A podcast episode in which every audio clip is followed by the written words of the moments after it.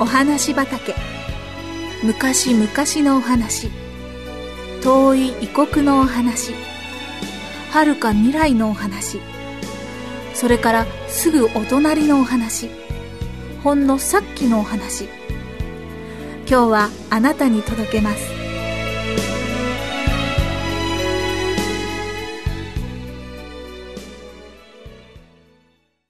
たった二つのかぼちゃ。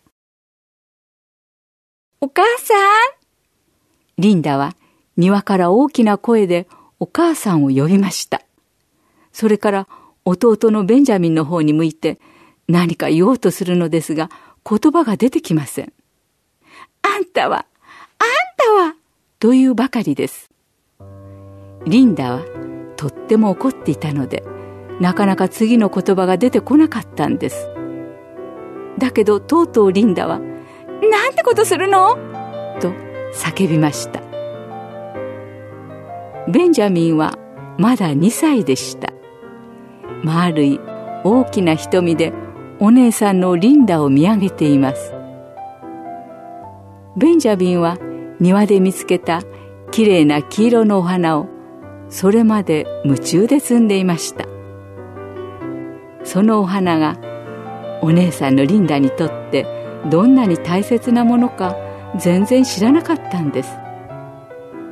実はその黄色いお花はかぼちゃの花でした。リンダはかぼちゃの実がたくさんなるようにと一生懸命それを育てていたんです。だけど花がなければかぼちゃは実をつけることができません。お父さんはリンダがかぼちゃを育て始めた時にこう言って教えてくれましたいいかい？花が咲いたら大切にするんだよ。花がなければ実がならないんだからね。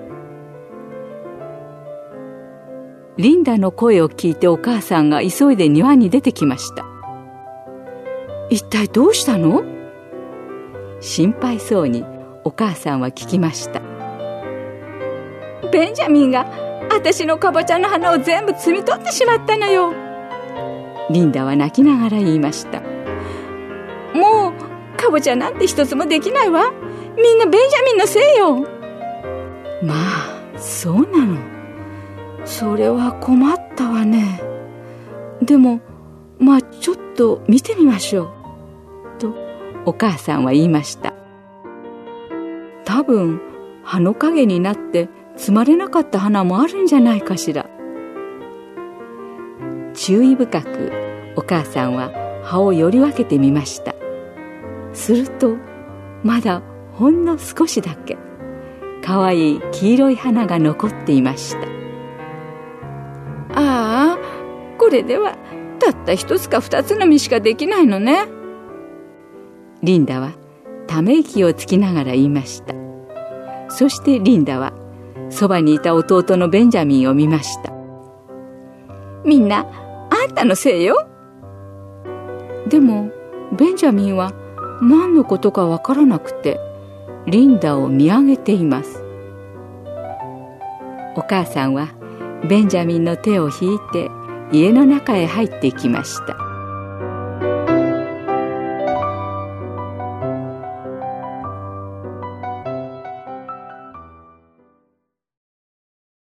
花は少ししか残っていないけどちゃんとお水をあげることにしようとリンダは言いましたリンダはたくさんのかぼちゃを作って売ろうと考えていたんです。けれどもこうなってしまってはもしかぼちゃがたった一つしかできなかったとしても幸せだと思わなくてはならないでしょう。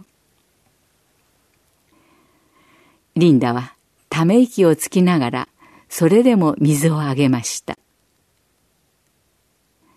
そのうちに夏はあっという間に終わり秋が来ました。思った通りかぼちゃはたくさんはできませんでした。できたのはたった二つのかぼちゃだけでした。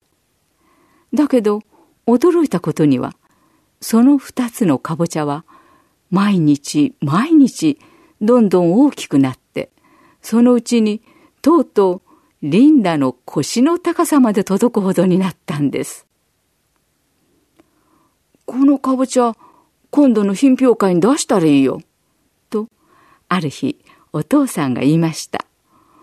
こんな大きなかぼちゃ、お父さんは今まで一度も見たことないよ。だけど、どうしてこんなに大きくなったのかしら？と、リンダはお父さんに聞きました。それはね、ほら、ベンジャミンがお花を摘み取ってしまっただろ？うだから、かぼちゃの実はたくさんはできなかったよね？だけど、その代わりに、かぼちゃのつるは一生懸命その力を残った二つの実を作るのに使ったんだよ。だからもしお前が欲しいと思っていたほどたくさんの実がなっていたら、その一つ一つはもっと小さいものだっただろうね。だけど、ベンジャミンのおかげで、こんなに大きな素晴らしいかぼちゃができたんだよ。これなら品評会で一等賞間違いなしだよ。それを知って、リンダの目は輝きました。そうだったのね。それじゃ、ベンジャミンに感謝しなくちゃ。そして、ベンジャミンの髪の毛をくしゃくしゃに撫でながら、リンダは言いました。怒ったりしてごめんなさいね。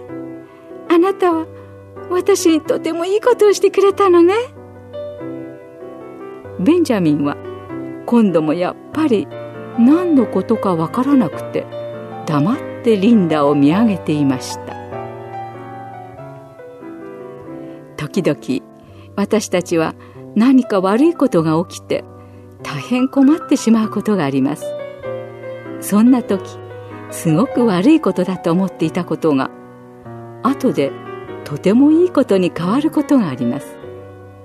だから自分の思うように物事がうまくいかない時はもう何をしてもダメだなんて言わずにどんな時でもやるだけのことはやってみませんか？